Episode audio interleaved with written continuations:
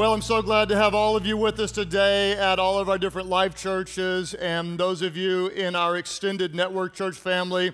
Uh, we're also grateful for uh, those of you from all over the world joining us right now at Church Online. You are here for the first of a four week message series called Altar Ego, based on my brand new book. You may look at it and say, uh, Is alter misspelled. Uh, actually, this is um, on purpose. A L T A R. Uh, if you know anything about the Old Testament or maybe about history, you'll know that for centuries and centuries, a alt, an altar, and this kind of represents our altar, is a place where believers will sacrifice something meaningful before God or lay something down before God at an altar. Uh, if you know what an ego is, an ego is who we think we are, uh, who we believe we are. Unfortunately, some of us uh, think too highly of ourselves, some think too lowly of ourselves. And what we want to do over the next four weeks is we want to lay down our ego, what we think of ourselves, at the altar of God, so that we will not be who we think we are or we won't be who others think we are, but we want to become who God says we are. So let me show you what we're going to lay down over the next four weeks, and so you can be uh, preparing your hearts and your egos to lay these things down before God. Uh, today, what we're going to talk about is laying down our feelings of inadequacy. We all have those feelings of inadequacy. We're going to give those to God um, by faith at His altar. Next week, we're going to lay down our need for control. Um, if you're sitting next to a control freak, um, urge your, your desire to control them and point to them right now. Uh, because we all battle with these different urges to control things. It's really a lack of faith and gets us in trouble. The third week, I think, will be my favorite of the four. Um, we're going to lay down our right to be offended. We actually live in a culture where people feel like it's their right to be offended, and many people search for even reasons to be offended. We want to be upset because our ego needs that feeling of strength. And then the fourth week, we're going to lay down our longing for approval. So many of us, we are so driven by what other people think, and we know the quickest way to forget what God thinks about us is to become obsessed with what people think about us. Today, to start off Altar Ego, we're going to talk about laying down our feelings of inadequacy. And I don't know about you, but it's amazing to me how quickly I can feel incredibly inadequate. Maybe it's comparing myself with someone that's uh, financially successful. And I think, what's wrong with me? Why do they have this? Maybe you drive by one day a really nice neighborhood of homes and you go, what do those people even do for a living? I mean, I'm so stupid, I don't even know what they do. And, and I, I feel inadequate because I don't measure up. Or you go to a friend's house and her house is perfect. You walk in and it smells good. Yours smells like laundry. And her smells perfect. And you walk in, and, and the, the food is served on time, and her hair is done, and her nails are done, and you love her because she's your friend, but you hate her because she looks perfect. You know, and why can't I live up to that? Or maybe you're a student, and you know your best friend is is smart and popular, and you study your buns off and make B's and C's, and your friend doesn't even study and makes A's. And you go to the dance alone, and your friend has seven invitations to the stupid dance. You know, like, what's wrong with me? Why, why don't I uh, measure up like this? Or sometimes, I don't know if you ever feel this way, but I've felt spiritually inadequate at times. You're, if you're a Christian, you're around like super Christian you know, and you just bring up something and, they're like, oh yeah, that reminds me of Second Chronicles 12, 14. And then they quote it, and you're like going, how do they do that? Is, is that a book in the Bible? I think it is. I'm not even sure, you know. Or they, they pray, and they're like, their prayers, you know, you can just tell God's like going, whoa, that's a good prayer. and then they ask you to pray, and you're like, oh, I don't want to pray. Oh, I'm unholy. And okay, I'll pray. Rub a dub dub. God bless this grub. Amen. How was that? You're like, I suck as a Christian, you know, I feel so inadequate. Uh, if you feel that way, I totally and completely relate. I, I think um, for me, I've always felt like I had to prove myself uh, by trying to perform up to some standards because I never felt good enough myself. Um, as a young adult, I don't think I ever felt more inadequate when I held my, um, my firstborn daughter, Katie, when she was just, you know, a few hours old. And in my mind, I'm thinking, I don't have what it takes. Like, I'm, I'm going back and I'm thinking, okay, I just gave back my dog to the previous owners because I couldn't handle the dog. Okay? I've killed every house plant I've ever touched, and now there's a human being there. And I just rem- remember the sense of overwhelming inadequacy. And then you add to it what I do for a living, and you wouldn't believe how, how inadequate I feel to be a pastor. I mean, from day number one, I don't feel good enough. I don't feel holy enough. I don't feel like I know enough. And I'm overwhelmed with these feelings of inadequacy. Why do we all battle with our ego and these beliefs of inadequacy? Let's just build a quick foundation, and then we're going to look at the story of Gideon to help him help us lay down our egos so we can become who God calls us to be. Why do we feel inadequate? I see three quick reasons. There are more, but these are my top three picks. Number one is we've received unfair criticism.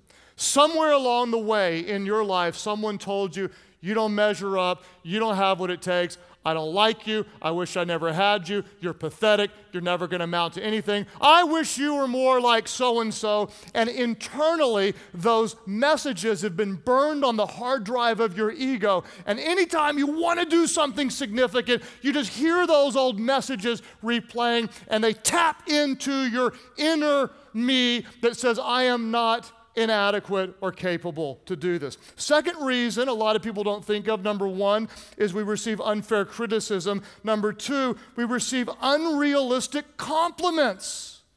Unrealistic compliments. You're the best.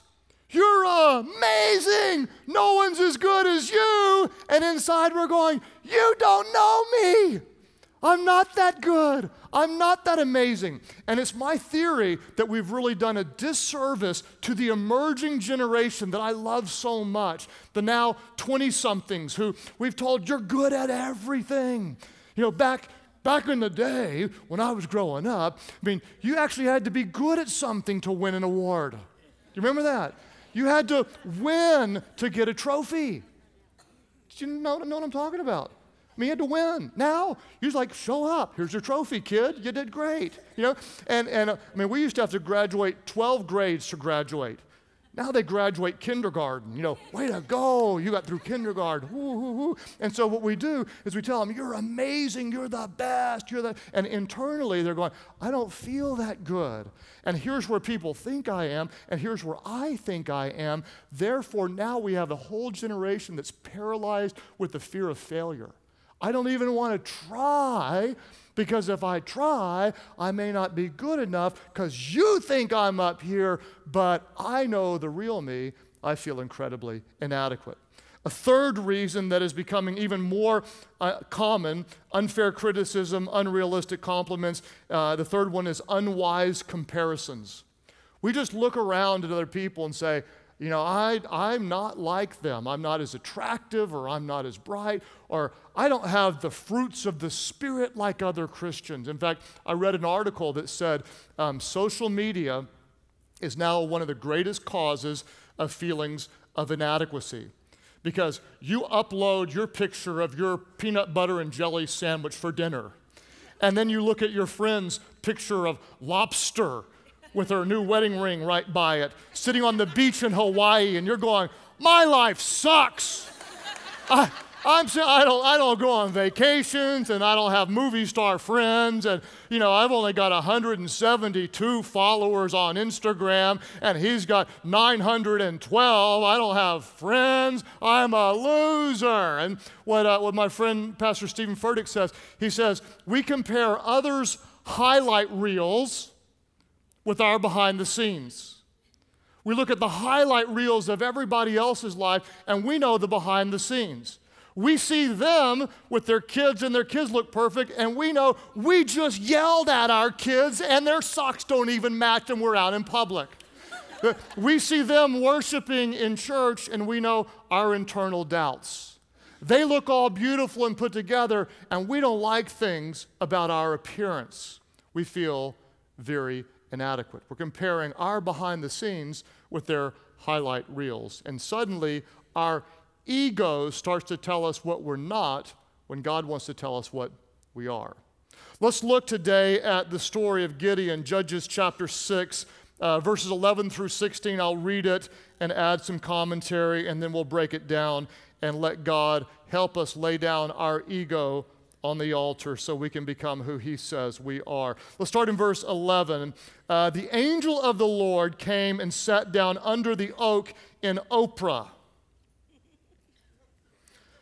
She's been around for a really, really long time. Uh, sat down under the oak in Oprah that belonged to Joash the Abiezrite, where his son Gideon was threshing wheat in a wine press to keep it from the Midianites. Press the pause button. Uh, what was Gideon doing? Everyone would know that anyone responsible threshes wheat out somewhere up high so that when they throw it up, the wind would blow the chaff away and the purest of the wheat would be left. And yet Gideon was in a wine press hiding because the bottom line was he was afraid of his enemy, the Midianites. He was very, very afraid. He was trying to keep the wheat for himself. He was terrified of the enemy. And this is what the angel says to him, verse 12. When the angel of the Lord appeared to Gideon, he said, The Lord is what? All of our churches say it aloud. You all in Florida, give me some help. He said, The Lord is with you. And then what did he call him? He called him a mighty warrior. If I would have been there, I would have told the truth. I'd have said, The Lord is with you, mighty wuss. You're hiding. You're a punk. You're scared. You're scaredy cat. But the Lord saw something in him that he didn't see in himself. Verse 13 Gideon replies, But, sir, if the Lord is with us, why has all this happened to us? Where are all his wonders that our fathers told us about when they said, Did the Lord not bring us up out of Egypt? But now the Lord has abandoned us and put us into the hands of the Midian the Lord turned to him and said, Go in the strength that you have and save Israel out of Midian's hand. Am I not sending you? God asks. Now, in verse 15, we're going to see whenever God calls you, empowers you, leads you to do something, your external enemy will tell you what you're not. And your internal inner me will often play the negative messages that your ego has been conditioned to approve. Gideon says this, but Lord, how can I save Israel? My clan is the weakest in Manasseh, and I am the least in my family. You might say it this way Well, I'm not talented enough, and I'm not good on stage, or I can't sing, or I'm not that bright, or I'm not as godly, or if you knew all that I had done, or I don't look like her, or I'm not as talented as him. And all of the inner me messages try to tell you why you can't do what God already said you could do. Verse 16 the Lord answered with the key to the whole message and said, I will be with you, and you will strike down all the Midianites together. What are we going to do? We're going to lay down our ego at the altar of God because we are not who we think we are. We're going to become who God says we are. Three things you need to know about you from the story of Gideon. The first thing, if you're taking notes, when your inner me voices those messages of insecurity and inadequacy, number one, remember that God's view of you is different than you think. God's view of you is different than you think. I promise you that God sees more in you than you see in yourself. In verse 12, the angel of the Lord appears to Gideon, who is hiding. Everything about his physical action says, I'm afraid. But the Lord says, I am with you, and calls him a what? Calls him a mighty warrior. God sees more in you than you see in yourself. I love when I watch God um, establish these principles in Amy's life. She um, was an elementary ed major in um, college and then uh, was a teacher. And when we met, uh, we fell massively in love like this. And while we were engaged, it's the craziest thing, before we were even married, she came to me and said, I really feel like one day when we have children that um, we're supposed to home educate our kids. Now, I was a public school kid. I didn't know any homeschool people. What I thought of them was dorky. And so if I knew any, I would have made fun of them. We ended up home educating our kids to this day. I make fun of homeschool kids. Why? Because it's fun and they deserve it. And what's funny is they laugh when I make fun of them. Why? Because they're homeschooled kids. And so she presents this idea to me. And the craziest thing is, even though like I'm borderline against it, almost immediately something internally said this is right. And so we just, without knowing anybody, we started investigating and praying about it. And almost immediately after she said, "This is what I feel called to do," um, I saw the greatest sense of insecurity rise up within Amy. She's like, "I know I'm supposed to do it, but I'm not good enough." I'm not. And she's like, "I barely made it through algebra one." I got to teach algebra two as well one day. And there was this massive sense of insecurity. She's like, I'm not organized enough, and I'm not, you know, I'm not going to be good enough. And what's really, really cool is that God's view of her was massively different than her view of herself.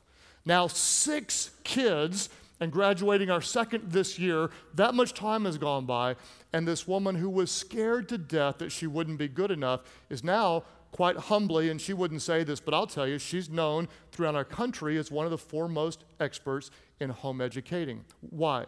God saw something inside of her that she did not see in herself. And I want you to know for every single one of you, God's view of you is different than your view of yourself. Someone told you you can't or you won't, or that inner me said, Here's all the reasons I can't do what I believe God is calling me to do. But God's view of you is different than you think. I love the way uh, it's worded in, in Ephesians chapter 2, verse 10. The Bible says, For we are God's what? Everybody help me out. What are we? We are God's masterpiece. He created us anew in Christ Jesus so we can do the good things He prepared and planned for us long ago. Do you realize that long before you were even born, God had a, a heavenly to do list just for you? And God created you with everything in you to do everything that He called you to do. God's view of you is different than you think. Others don't even see you as God sees you. I love the stories in Scripture. When everybody else looked at Rahab in the Old Testament, what did they see? They saw a prostitute, they saw a harlot. What did God see? God saw someone whose heart would be turned toward him, who would one day marry a godly man named Salmon, who then would give birth to generations that through her genealogy would come Jesus, the Savior of the world. Others saw a prostitute, but God saw divine potential. When others looked on at David as a child, they saw a little shepherd boy. God saw something in him that they didn't see. God saw a warrior able to stand up to a, a giant. Whenever David sinned and fell, as we all do, others saw an adulterer. What did God see? A man who sought after the heart of God more than anything else. When Peter messed up again and again and again and again and couldn't seem to get it right, what did Jesus see in Peter? Jesus saw a rock. Jesus saw someone who would one day be the guest speaker at Pentecost. When others see you or when you see yourselves, I came here today to tell you God sees more in you than you see. God's view of you is different than you think. God has put more in you than you realize. Number one, God's view of you is different than you think. Number two, God has given you more than you think. God has given you more than you think. Verse 14, I love what God says to Gideon Go take a class and get ready for this calling. Is that what it says? No, no, no, no, no. Um, go enroll in Votech so you can be prepared. No? Go read a book. Now, what does God say? God says, go in the what? God says, go in the strength you have. Go in the strength I've already given you. Go, go in the strength that you already have. Am I not sending you? You go and use what I have already given you. Go in the strength that you have. There are some of you today, all you hear is the negative message from your inner me. I don't have what it takes. I don't measure up. I'm not good enough. I'm not attractive enough. I want you to know that God has given you more than you think. There is more inside of you. You have everything you need to do everything that God wants you to do. I am living proof that God put more in me than I ever even imagined. I'll give you an example. Um, when I was growing up, I really struggled with reading comprehension. I'd have tutors and such, and because of that, and because a teacher told me when I was like in the third grade, you're not a good writer, I just assumed I'm not a good writer. I don't have the ability to write. And so my mom, who was an English teacher, would proof every paper that I wrote all the way up until I graduated high school. The truth is, and I had to ask her permission to tell you this, the truth is, you ready for this? She wrote most of my papers. She did, okay? I asked her, I said, Does that embarrass you? She said, Oh no. She goes, We were really good together. Don't you remember? We won awards. I was like, Yeah. I had a sixth, I'm in a sixth grade class, and my mom's writing the papers. Of course, we won awards, you know? But I, in, in the back of my mind, the whole time I'm going, I'm going to college, and my mom's not going with me. I'm screwed. You know, I don't know how to write. And so in college, I bartered. I'd, do, I'd help people with their math, and they'd proof my papers. And so I graduated college, graduated seminary. I'm busy being a pastor, and years go by. Well, a publisher comes by and says, We like your message, and we'd like to help you publish a book. And I said, Thank you very much, but I'm not a writer. I'm a speaker, I'm not a writer. I'm a lover, not a fighter, okay? See, I'm a fighter sometimes, but, but you know what, what I'm saying? I'm, I, I speak, I don't write. And the publisher said, We really want you to do this. I'm like, No, I do not write. I don't write. And the publisher said, We'll hire you an editor to help coach you. And so I said, Okay, if you'll, if you'll coach me and help me, I'll do it. Well, I got this editor, his name was Brian, he's really helpful. And I kept trying to write.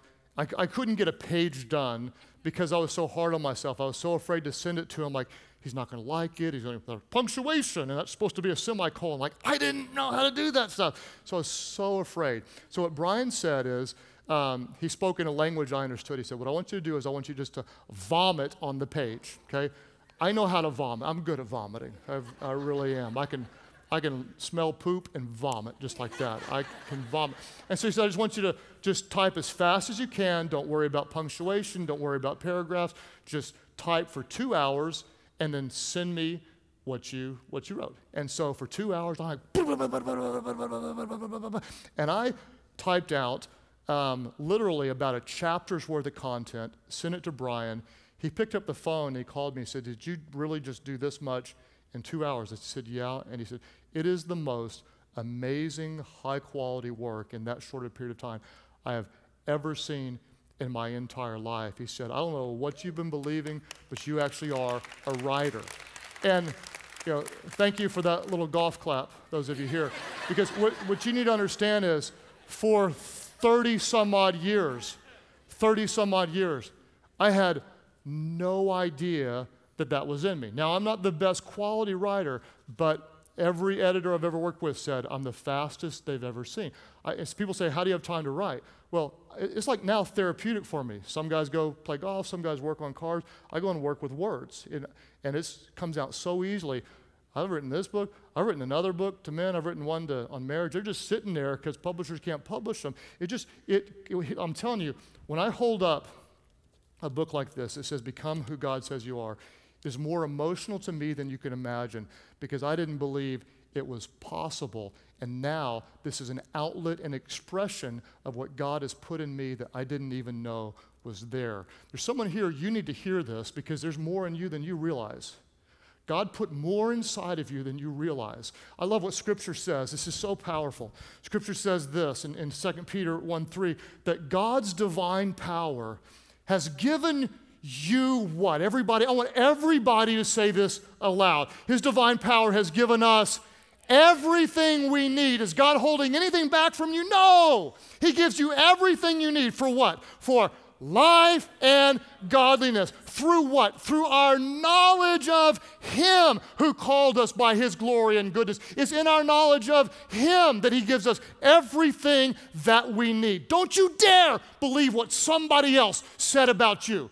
Don't you dare believe those negative messages that your inner me continues to tell you you can't. God's view of you is different than you think. God has given you more than you think, but I'm not a stage person. I'm more a behind the scenes. Jesus said, Yeah, and the behind the scenes, those who serve, those are the greatest. You may be the greatest in the kingdom of God, and you don't even know it. Well, I'm not a six figure guy. I'm not earning six figures. Listen, you may be home with your children six nights a week, and that's far greater and will make a bigger difference than what you earn as you invest your life into your children. Well, I'm just, I never know the right thing to say. Some people, they just say the right thing. I'm just, I'm good at listening, but I'm not good at really, really saying things. Listen, more lives have been changed by a good listener than by people who just mouth off. Listening, it's a gift from God, and your presence can represent God's presence. God has given you more than you think. Don't you ever insult God by talking about what you don't have. God has given you everything you need to do everything that God wants you to do. Does anybody feel this inside? Let it go deep down within your heart. God has given you, number one, more than you think. Number two, God's view, uh, God is, number one, God's view of you is different than you think. Number two, God has given you more than you could think. And number three, are you ready for this? It's less about you than you think. It's less about you than you think. This is what the Lord said to Gideon. The Lord said in verse 16, I will be what? Everybody, you in Albany, New York, say it with me. I will be with you, and you will strike down all the Midianites together. God says, I will be what? He says, I will be with you. Do you remember when the angel appeared to Gideon at the very beginning? The angel said, The Lord is what? Do you remember? He said, The Lord is with you, mighty warrior. It was less about Gideon and more about God's power than Gideon ever realized. Listen to me. When God calls you to do something, it's more about the presence of God than it is about your own power. It's more about His strength than it is about your strength. It's less about you than you think. That's why, as a believer, we take our ego and we lay it down at His altar. So we will not be who others say we are. We will not be who we wrongly think we are, but we will become who God says we are. We lay it down. It's less about us than we think. I told you earlier that I feel very inadequate to be a pastor. And I do because I am inadequate. Totally am. I know my behind the scenes, okay? And uh, I'm not good enough. The good news is, is less about me than I think. And here's what I do. Um, every week um, when I preach, I get very nervous before the first service when I preach on Saturdays every week. People say, Do you still get nervous? Absolutely. I still get nervous every single time. I used to throw up. I told you I'm good at throwing up. It's a gift. I used to throw up in a bucket every time before I preach. I get that nervous, okay? I don't do that anymore. Now I just throw up in my mouth and I swallow it and I'm good to go. not really, I don't do that. But I get, I get my hands are ice cold, there's poor circulation.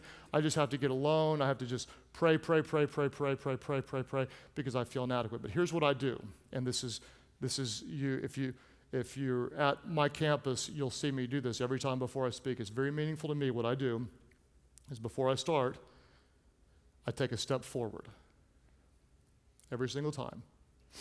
And I do that to say that I'm stepping out of Craig Groeschel into the calling of God because it's really not about me, it's really about Him.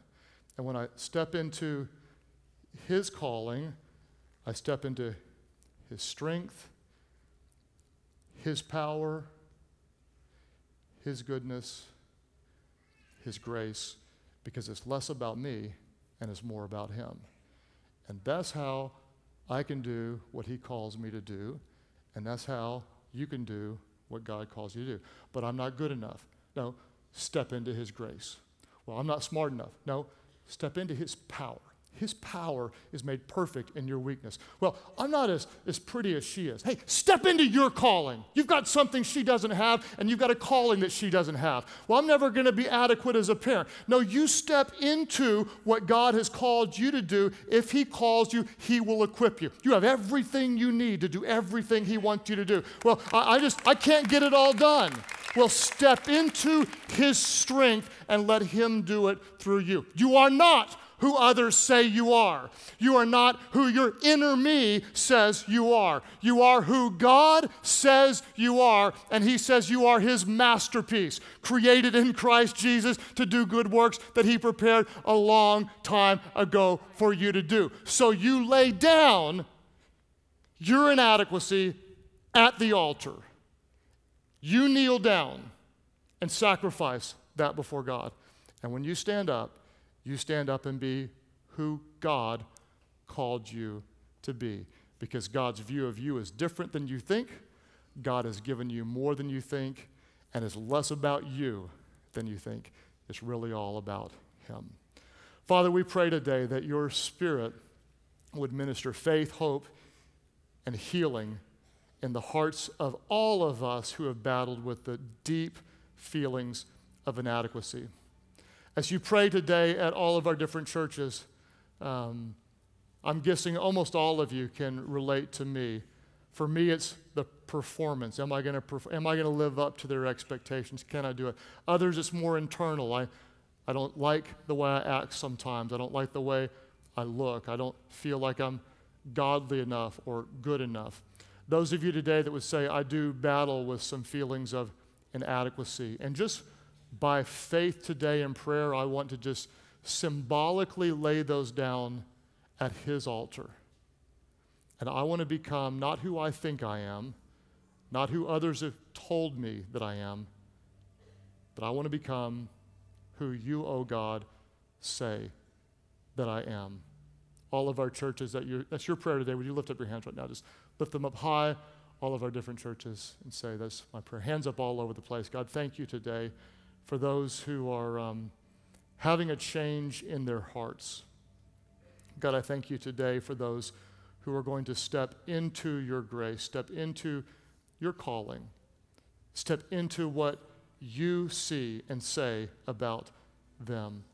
God, by faith today, I believe they would lay down all of those false beliefs and that your word, God, would renew their minds with truth.